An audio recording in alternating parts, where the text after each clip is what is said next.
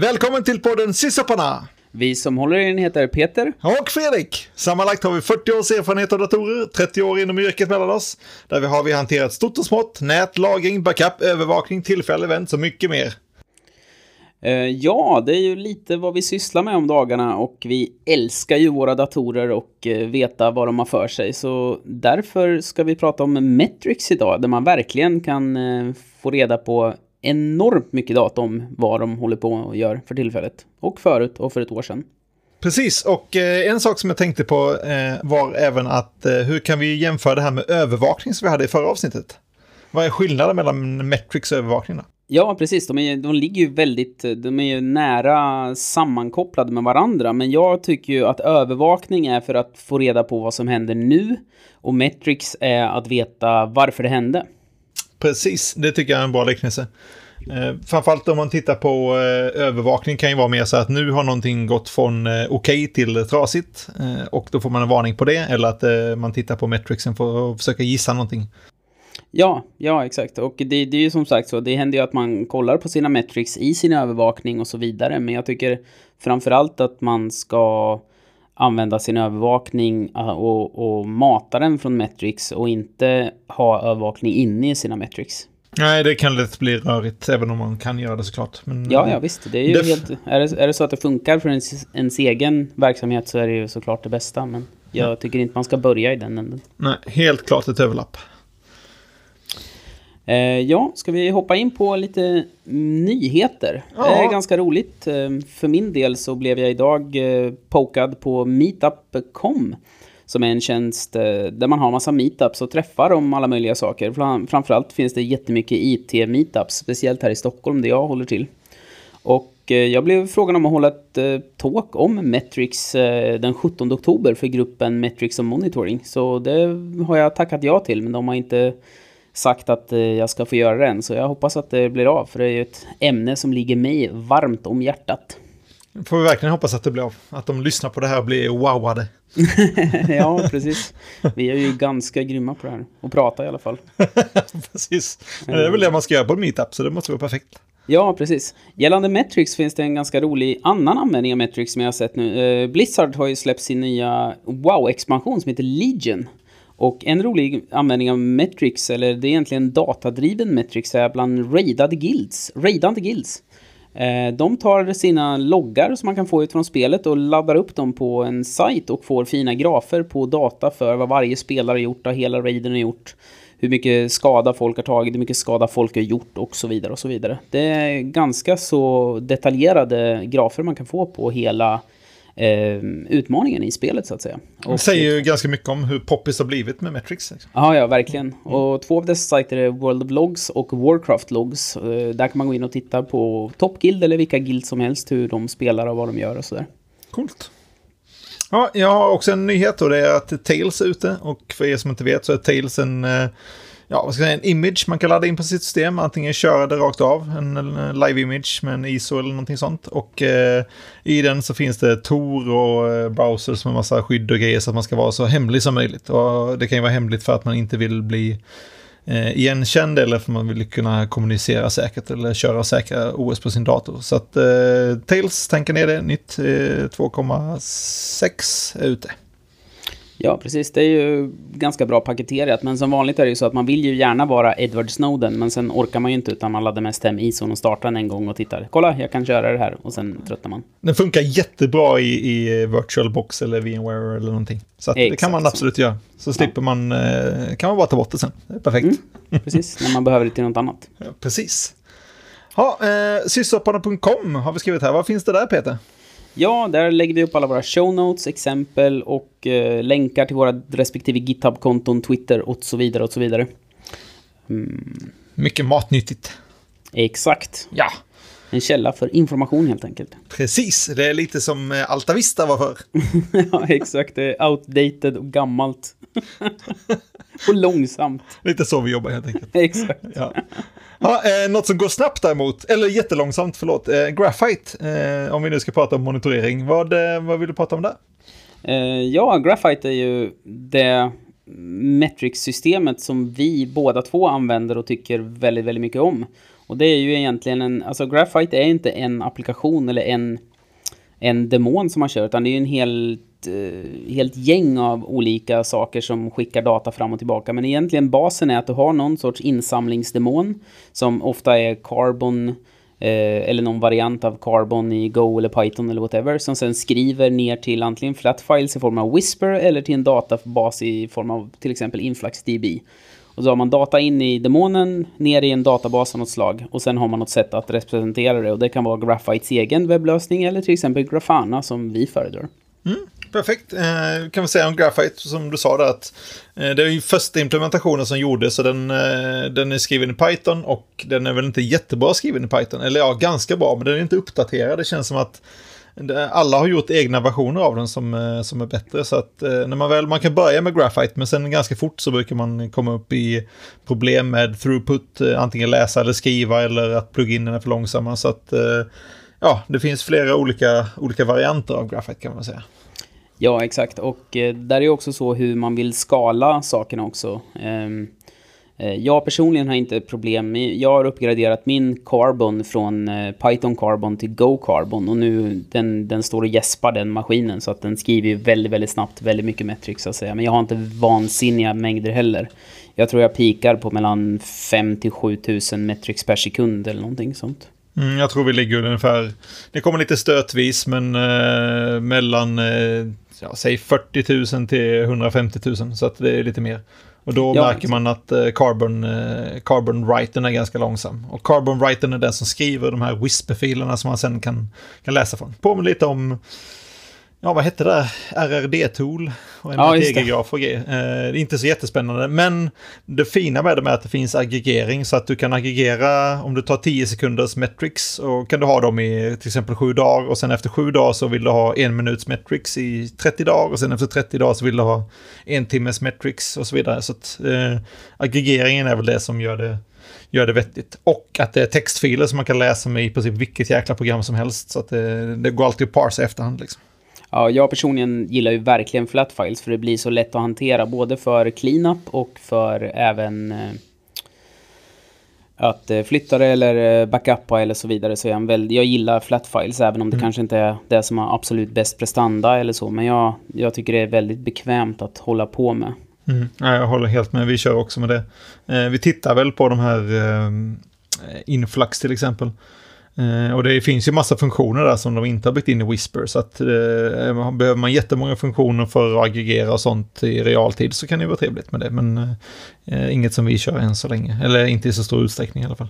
Jo, precis. Och jag har funderat ganska mycket på det där med skalning på just eh, Carbon och Whisper och så här. Det är ju ingenting egentligen som hindrar att köra eh, en Carbon Whisper, eh, som skriver Whisper-filer i per rack eller per rad eller per datacenter. Och sen använda till exempel Grafana som en frontend för och sen bara lägga till en data source per datorhall. Mm. Och då mm. får man ju en distribution av det så att säga. Precis, och även man skulle kunna köra en writer som skriver till något av de här dataformaten och sen köra någon eh, carbon, eh, heter det? route-demon däremellan som skickar till båda ställena så att du skriver eh, whisperfiler under ett tag med hög upplösning eller långsiktigt eller vad som helst och sen skriver du samtidigt till OpenTSDB eller Prometheus eller Kairos eller Influx eller någon annan sån där Time Series Database. Så att man har ja. det på båda ställen och kan välja därifrån. Exakt, och Time Series-databaser verkar vara det nya heta att skriva. Man, de poppar upp typ en om dagen. Och om man räknar in alla databaser så kommer det kännas som att det kommer en databas i veckan som är helt ny, som är, ska lösa alla databasproblem, vilket de sällan gör. ja, det är jättesynd. Influx har ju börjat bli bra nu. Eh, jag har testat det precis här i dagarna, men jag kommer ihåg för några år sedan det var helt hopplöst och de bytte format mellan versioner och grejer. Så att det bara, jaha, men jag har massa gammal data, men då är det väl bara att slänga den. Så vilken tur att jag hade mina Whisperfiler liggandes. Ja, exakt. Jag, jag är väldigt... Jag, om man säger som så, om någon säger att vi ska använda den här X-databasen som är helt ny för att den har den här funktionen så brukar jag alltid dra öronen åt mig. Mm, det är lite så att det går inflation och uh, nyhetspoppis uh, poppis på internet, nya svarta. Mm. Eh, jag var ju på ett talk på Spotify där de presenterade sin egen time series databas som heter Hero TSDB som är skriven av Spotify och används i deras system. Mm. Och den har ju en Cassandra backend då. Mm. Ja, det finns många sätt att uppfinna hjulet på på nytt. Exakt så. Det är det som är så bra med jul. ja, precis. Det finns så många former att kopiera. Ja, exakt. Ja, Eh, men, pratat på he- om... eh, Ja. men på det hela taget så känns eh, alltså vad som helst som är liksom graphite carbon influx db baserat är liksom nästa generation av metrics. Om man sitter med någon eh, gammal cacti eller eh, observatorium eller någonting som skriver RRD-filer och tar en mätpunkt var femte minut så är det egentligen bara att släng det skiten någonstans och bara Ja, byt ut det. Det finns ingenting att spara på. Alltså, bara jobbet som du lägger ner på att skapa en ny dashboard till Ca- Cacti är Alltså, mer det- ja, än det vad det är- skulle göra att installera en hel graphite-miljö. Ja, det är som att teleportera sig tillbaka till stenåldern och hacka in det i en stentavla. Ja, ja, ja, ja, det, ja. Så eh, kör du Cacti, kolla för fasen på det här och, uppdatera. Verkligen. Eh, Ja, vi har pratat om writers. Ska vi kolla på det här med StatsD och ja, vad heter de? CollectD och alla de här olika. Ja, precis. Eh, Det är det som är så bra också. Det är nästa fördel med eh, graphite-miljön. Vi, vi säger graphite, men då pratar vi om hela det här, den här typen av data. Liksom. Man skriver till en demon som skriver till någon sorts time series-databas av något slag. Hela ekosystemet. Ja, precis. Men det finns ett liksom standardiserat sätt att skicka den datan. Och det är, du skickar vilken prefix det ska hamna under, vad värdet är och en timestamp när den här datan samlades in och en new line till en port. Och sen sköter den skrivningen på rätt ställe. Och det gör att det finns en hel uppsjö av datainsamlare samt att det är jätteenkelt att skriva en egen datainsamlare i din applikation eller om du skriver något kronjobb som gör någonting eller whatever. Eh, och sen kan du använda det. Och, och, eh, och sen kan du samla in massa datorsystem, stats med till exempel collect eller stats eller motsvarande. Ja, det är grymt. Framförallt det här att kunna skicka vad som helst. Jag har en liten Raspberry Pi som mäter hur mycket vatten det går åt med mitt bevattningssystem till exempel. Och det enda den gör är att skicka ut ett, en hel vanlig sträng, skicka metrics, skicka prefix och eh, timestamp. Och prefixet är ju egentligen, och metrics och prefixet är ju egentligen bara en sökväg som är komma-separerad och den kan ju man hitta på helt hur man vill ha den sen.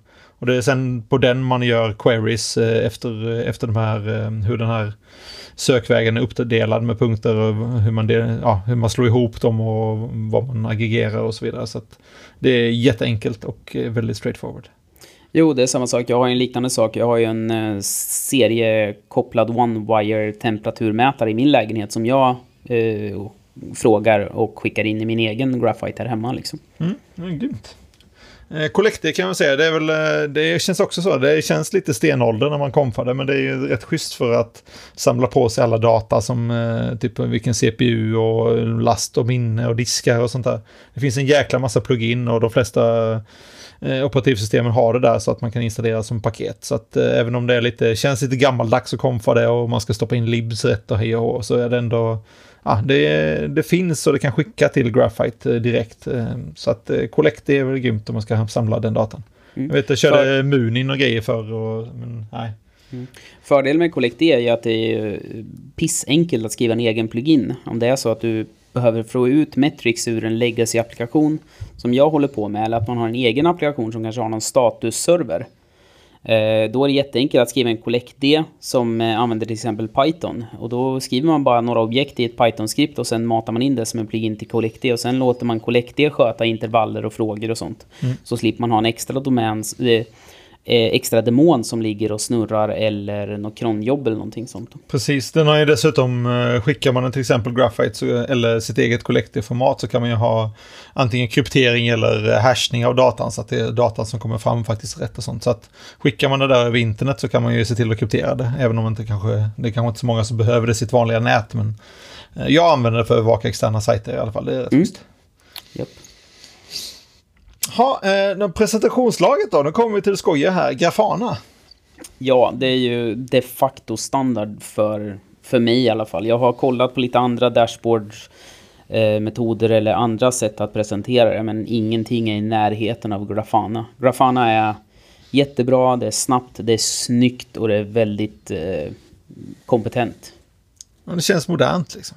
Ja, verkligen. Eh, och eh, kör man den senaste versionen, eller version 3 eller senare, så är det rätt mycket snabbare och eh, har mer funktioner också, vilket jag gillar. Det, alla nyheter som kom i eh, version 3 var riktigt bra saker. Mm. Ja, det blev extremt flexibelt med plugins och hur allting sitter ihop också. Så att det, de har gjort ett eh, riktigt bra jobb där.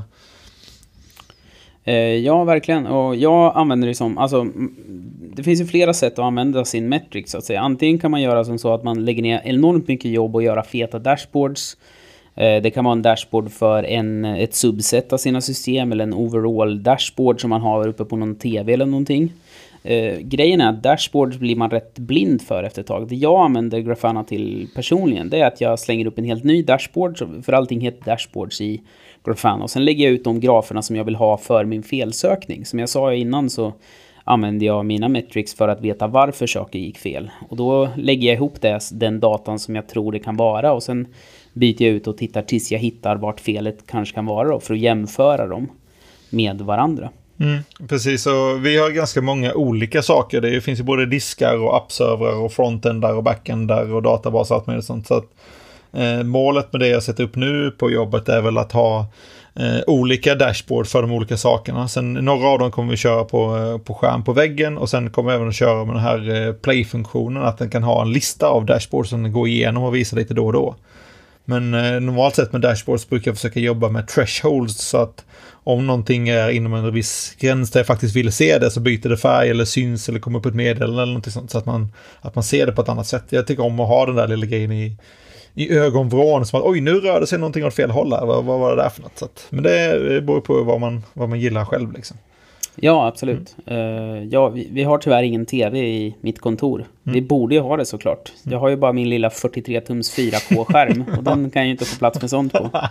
Måste ju alla förstå. Ja, det är jättemånga terminaler som får plats med den. Exakt så. Ja, ja. Um, en annan sak som jag har, en dashboard som jag har själv, det är för att jag har en dashboard med alla mina eh, Metrics-drivna övervakningskollar. Eh, som en övervakningskoll som jag har i min eh, i ett av mina övervakningssystem. Eh, det är att jag använder funktionen Holt Winter Forecasts på eh, grafer. Och det den gör är att den eh, försöker gissa vad nästa mätdata, vilken nästa punkt i datan ska vara med hjälp av en forecast-metod. Och om den inte är det så får man ett värde då som går upp eller ner, alltså annat än noll. Mm. Om det är för lågt eller för högt. Och är det för stor varians så kommer det värdet vara jättehögt eller jättelågt. Och då använder jag Holt Winter Band. Så att om eh, nästa punkt håller sig inom ett visst intervall så säger den inte till. Men om den går, om den går upp för mycket eller går ner för mycket eh, mellan två mätpunkter, eller i mitt fall är det 15 mätpunkter, mm. så kommer jag få ett larm i mitt övervakningssystem. Det är det, som gör, eh, det är det som gör Metric så jäkla bra, att man kan få den där historiken och jämföra med nyss och, och så vidare som inte skulle gått i ett, eh, ett rent eh, övervakningssystem. Jo, precis. Och det är framförallt för att jag vill ha ett larm när både vår trafik går upp väldigt mycket och om den går ner väldigt hastigt också. Då. Mm. Eh, vilket är väldigt svårt i normala övervakningssystem. För de flesta har bara thresholds uppåt och inte neråt. Mm, och framförallt precis. inte i hastighet neråt. Då. Kanske vi ska säga om Grafana också att eh, de här pluginen kan ju vara då för att rita kartor eller en sån här forecast. Men det kan även vara datakälla så att alla olika datakällor med Elasticsearch och Graphite och allting sånt det är ju egentligen bara ett plugin. Och du kan även ha databaser, du kan skriva egna och så vidare. Så att det, det är verkligen en helt komplett eh, frontend för visualisering av ja, dina metrics och även andra saker då som man kan stoppa in med eh, datapunkter och kartor och allt möjligt sånt där. Jo, precis. Och fördelen med det här är ju också att i och med att det är en plugin-arkitektur i Grafana så i samma dashboard så kan varje graf eller varje värde du har komma från en olika datakällor. Då. Eh, och det, det, är liksom i din dashboard så ser du ingen skillnad på om datakällan är Elasticsearch eller bara någon flatfile eller Graphite. Ja, vi kan väl säga det att om någon vill titta på det här nu medan vi, eh, medans vi pratar till exempel, eller att ni inte orkar installera en Docker Image eller vad det nu kan vara, så om man går in på play.grafana.org så kan man se en massa olika demo eh, dashboards och se vilken typ av data som de har visualiserat. Och det finns en lista med dashboards, och det finns säkert 40 stycken där som man kan välja att titta på olika, olika demos. Så att, eh, gå in där och titta och eh, ja, kanske blir lättare att hänga med när vi snackar också om man kan se några grafer hur de ser ut och så vidare. Ja, och även om du har använt Grafana och känner dig ganska van i Grafana så rekommenderar jag att gå in och titta på den dashboards i och med att de är uppdelade på olika typer av pluginer. Och jag till exempel var inne och kikade precis nyss och såg saker som jag inte visste om eller tänk, har tänkt på innan. eh, hur det ska användas. Och det var också ganska intressant för min del. Det kan man väl säga om eh, Grafana att det finns ett insteg, alltså en tröskelnivå som man ska över. Eh, det är väldigt enkelt att göra de första grejerna och grafer och hitta dem i sin data, men när man ska göra lite mer avancerade saker, och särskilt om man då har valt till exempel Influx där det blir en databas query för att få fram sin data, då, då är det rätt tacksamt att gå in på den här demosajten och kunna se hur de har gjort och kopiera och, och modifiera sina exempel. Eh, det är väldigt lite dokumentation eh, som säger straight up hur du ska göra. Den är inte exempeldriven alls. Så Eh, vill du kopiera något så gå in på eh, play.grafana och eh, kopiera det där och se hur de har gjort så kan du förmodligen komma snabbt fram med din egen data. Jo, precis. En sak, så en funktion verkligen som jag upptäckte i Graphite är ju egentligen det är att använda funktionen scale to seconds. För då, om jag, då kan jag jämföra grafer som kanske har olika upplösning. Om jag har en graf som mäter var tionde sekund och en graf som mäter var trettionde sekund. Om jag inte kör scale to seconds på dem så kommer den som är för trettionde sekund se mycket mera ut än den som är per tionde sekund. Mm. Men då kan man lägga på en funktion som är scale to seconds one. Då ser man datan per sekund. Då skalas det ner så att säga så de blir jämförbara. Mm. Eh, bra tips. Eh, kan man säga något om templating också kanske? Uh, ja, uh, templating har jag hållit på med lite grann. Och det är väldigt nice. Om man har till exempel 10 stycken frontendar så kan man göra en template som med hjälp av en regexp väljer ut alla sina frontendar. Och sen blir det som en variabel i dina, din eh, val av grafkälla så att säga. Och sen får du en liten meny högst upp på din dashboard som visar att ja, jag vill välja de här tre frontändarna eller jag vill välja alla frontändar och då blir det en rad med grafer som du har konfat per frontend och tar du bara en så kommer det bara bli en rad med grafer. Och det är ganska nice eh, och gör att man kan återanvända ganska mycket och slippa göra samma grafer för varje frontend om man har väldigt många då. Ja, vi har ju till exempel alla våra hostar i Stockholm och eh, våra andra sajt. de är ju prependade med en förkortning typ Stockholm, Malmö, sen Dash. Eh, och där har vi en templet och den templeten, man kan göra en enkel templet som bara är liksom komma-separerat värde så kommer det bli en, en lista man kan välja i som är komma-separerade, eller ja, av de här itemsen. Eh, eller så kan man då göra ett eh, avancerat regex är en fråga som frågar hur många vad har jag för olika versioner av olika servrar? Om till exempel andra strängen är eh, vilken typ av server det är så kan man lätt få en lista på det där. Och då kan man bara välja att det här, nu ska vi titta på allting i Malmö, så väljer jag Malmö i dropdownen och så blir graferna rätt. Eller så väljer jag alla och så slår den ihop det helt automatiskt. Så jo, exakt. Det, det går ju också att kombinera sina templates så man kanske vill ha alla servrar av generation 2 i Stockholm. Precis, ja. Eh, dock ska jag väl säga att templating har en ganska hög instegsnivå innan man känner sig bekväm med det. Mm, jag såg några filmer på YouTube som går igenom den där och det var... Annars hade jag aldrig kommit vidare kan jag säga. Nej, precis. Det är samma med mig. Och så jag kom i flera lägen när jag så här... Ah, nu fattar jag. Så här vill jag göra. Nej, hepp. så det, det, är ganska mycket... Ganska hög insteg just för templating. Men när man väl får häng på det och får ordning på det så är det otroligt kraftfullt. Det är mm. skönt. Eh, jag gillar taggar också, när man kan göra alla olika, alla dashboards man har, man kan sätta taggar eh, en eller flera. Eh, och det gör att man enkelt kan välja en dashboard eller flera dashboards. Så att eh, om man till exempel vill göra länkar så kan man säga visa mig alla länkar som har med appserver att göra till exempel. Eller något sånt. Så att eh, taggar är lite som templating fast mellan dashboards kan man säga. Så att det är sånt som också är väldigt smidigt att ha när man gör när man har många dashboards att välja på helt enkelt. Ja, precis. För det blir lätt att man jag i alla fall har ju en himla förmåga att få test 1, 2, 3, Peter 1, 2, 3, Peter test, Peter test 2 och så vidare. Och sen, oj, den här vart ju jättebra. Ja, ja. Ska man bara tagga det med jättebra så visar man bara alla taggar som är jättebra. Ja, precis. Det är grymt smart. Ja. ja. tack för tipset. Ja, varsågod. Sen har vi även Place då, där hittar jag precis, men det är ju att om man inte har jättemånga skärmar på kontoret så kanske man har flera dashboards man vill visa med jämna mellanrum. Och då är det jätteenkelt att eh, bara välja vilka dashboards så kommer den bara visa en dashboard i taget och sen byta mellan dem. Eh, också rätt nice. Det kan man också välja med sina taggar så det är skitsmidigt. Mm. Det ser snyggt ut i alla fall när eh, executives kommer på besök. Precis, och det är viktigt. Och då säger man, får... titta vilka fina dashboards, vi behöver fler tv-apparater och de måste vara 4K. Och då säger de, här är alla en säck med pengar. ja, precis så är det. Det är jätteenkelt. Ja. ja. Men alla vet att management gillar grafer och sånt, så det, det är skitbra.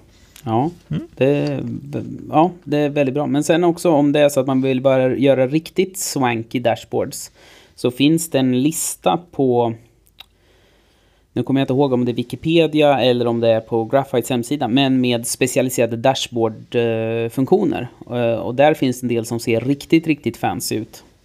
Ehm, som man kan göra. Men en, många av dem är ganska knöliga att kom, konfigurera och sådär. Man måste skriva JSON för att välja ut graferna, vilken data det ska vara och så vidare. Men när man väl har gjort dem så kan det bli riktigt coola dashboards verkligen. Och det är sånt man kan ha på hemsidor och sånt som ska presenteras för liksom extern tredjepart. Där man kanske vill begränsa vad det är för data man visar och sådär.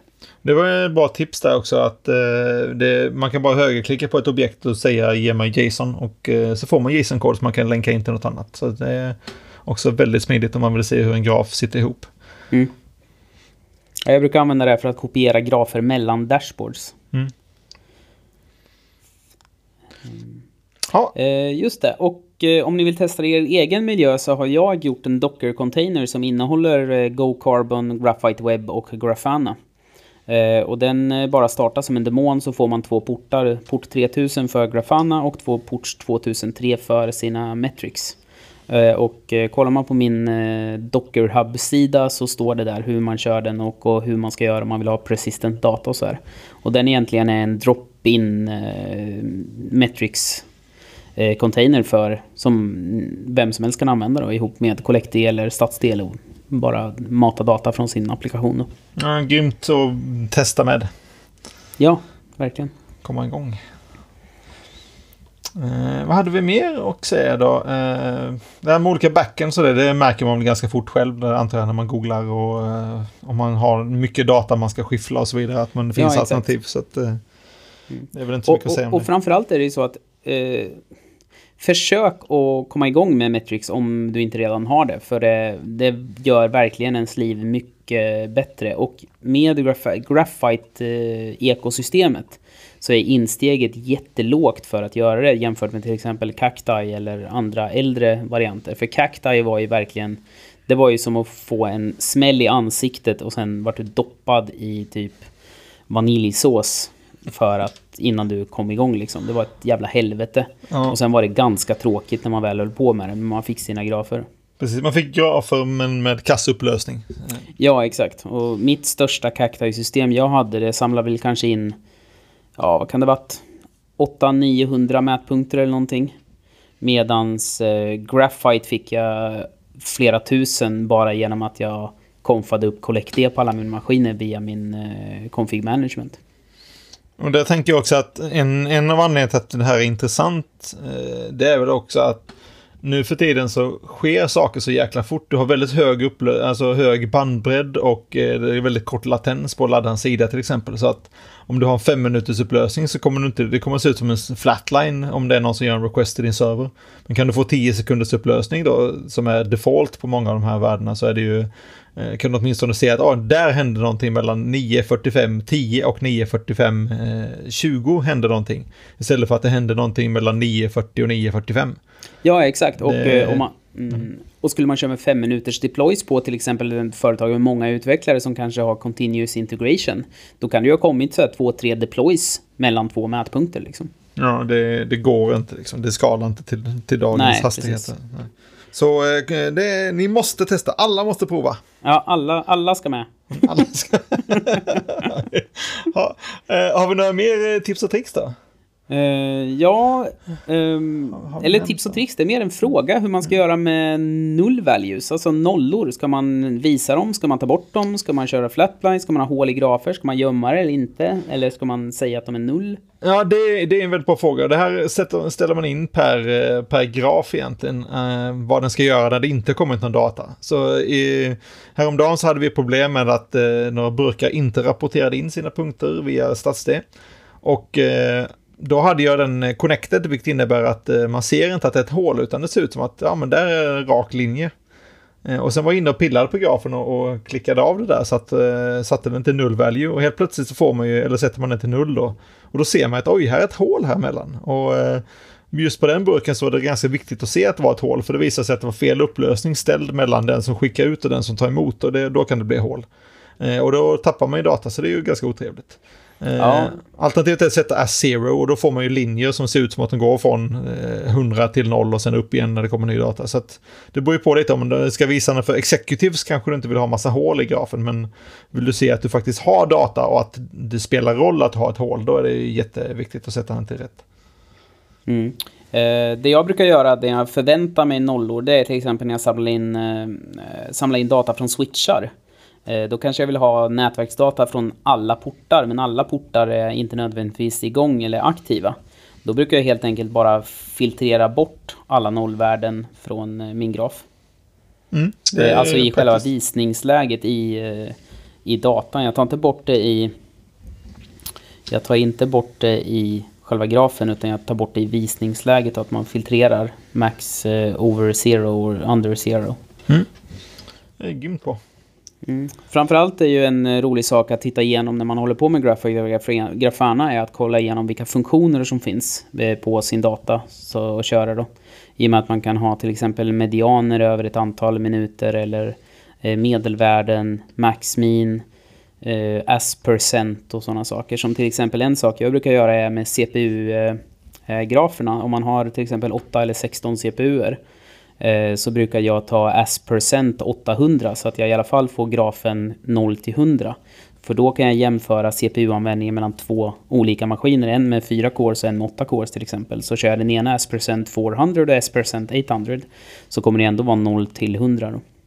Mm, där gjorde jag en eh, spännande. Man tog, eh, det var en jäkla massa värden som, av de som inte är idle som Collector rapporterar per default. Och hade man varit smart så hade man såklart satt in Collect eh, att ha ett plugin som aggregerar det här från början. Men eh, då måste man ju ändra i gammal data, det vill man inte. Eh, så att det jag gjorde var att man slår ihop de där, så gör den en divide. De aktiva CPU, typ så CPU weight system och så vidare.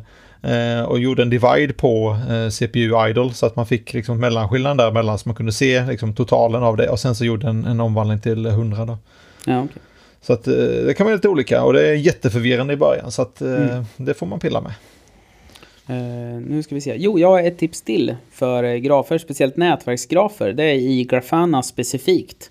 Så kan man lägga in en funktion för hur axeln, y-axeln ska hanteras för vissa grafer.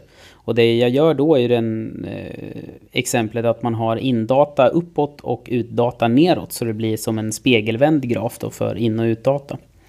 Eh, och det fanns som exempel på playgrafana.com också såg jag. Mm, det är jättesnyggt.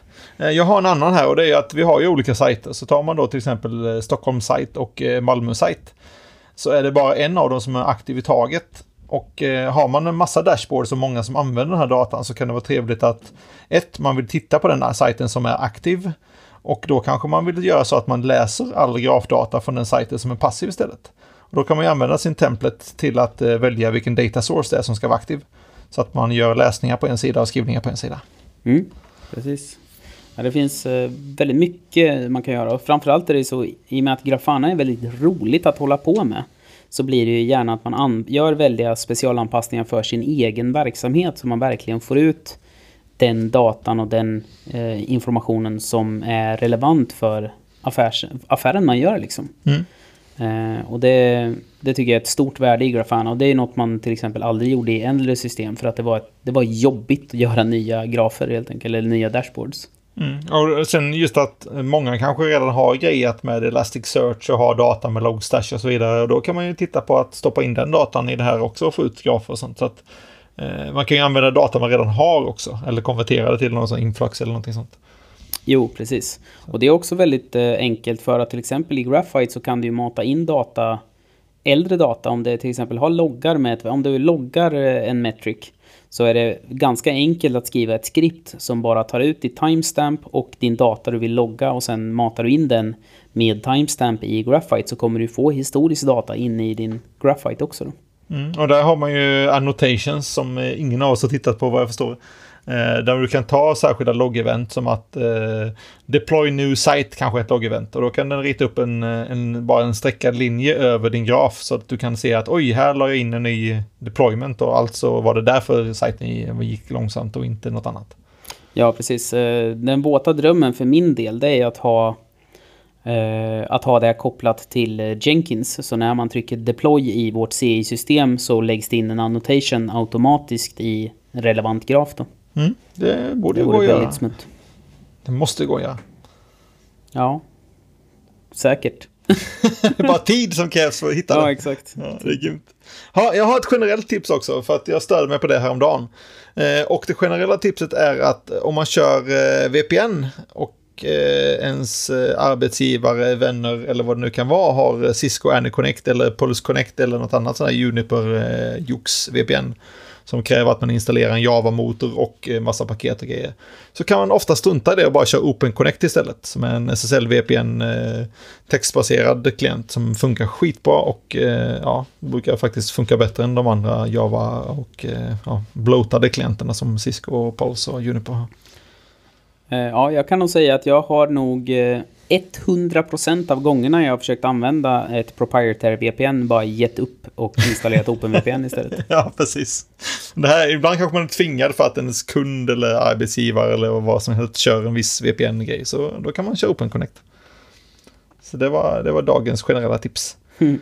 Ja. Vill vi säga något mer om, om Grafana och det här innan vi avslutar den biten? Eh, Jag hade något mer att säga, men... Eller det finns alltid mer att säga om Metrics, för det är så fantastiskt roligt. Men vi har ju pratat ganska länge nu, så... Ja, sen skulle man enkelt- nästan vilja visa, men det är ju svårt att visa över podcast. Så att, Ja, eh, exakt. Det är kanske nästa grej. Vi måste ha sådana här webinars.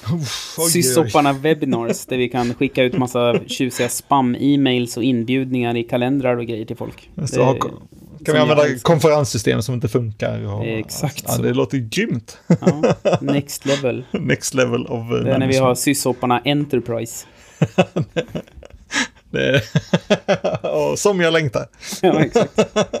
Och då ska vi bara köra med Cisco AnyConnect och Pulse Connect VPN. Japp, Ja. så är det. Ja, jag har en fail också. Eh, Okej. och, och det var, eh, alltså det var inte så mycket fail, eller vad man ska säga. Att eh, jag uppgraderade till nya MacOS på laptopen och så skulle jag SSH och då fick jag bara upp en password prompt. Tänkte jag, det var konstigt. Jag har ju liksom alla SSH-nycklar i min agent och keychain och allting sånt. Så letade jag det och gjorde list på dem och de fanns inte med. Jag försökte lägga till och det gick inte och så vidare. Och då var det helt enkelt så att jag hade några DSA-nycklar. Och de stöds inte längre för att kör man en nya version av, av OpenSSH, och det är sen OpenSSH 6.7 eller något sånt gammalt, så att eh, nu är det väl 7 eller 8 som är ute tror jag. Eh, så då stöds inte DSA, så att eh, kör du med DSA-nycklar så är det hög tid att uppgradera.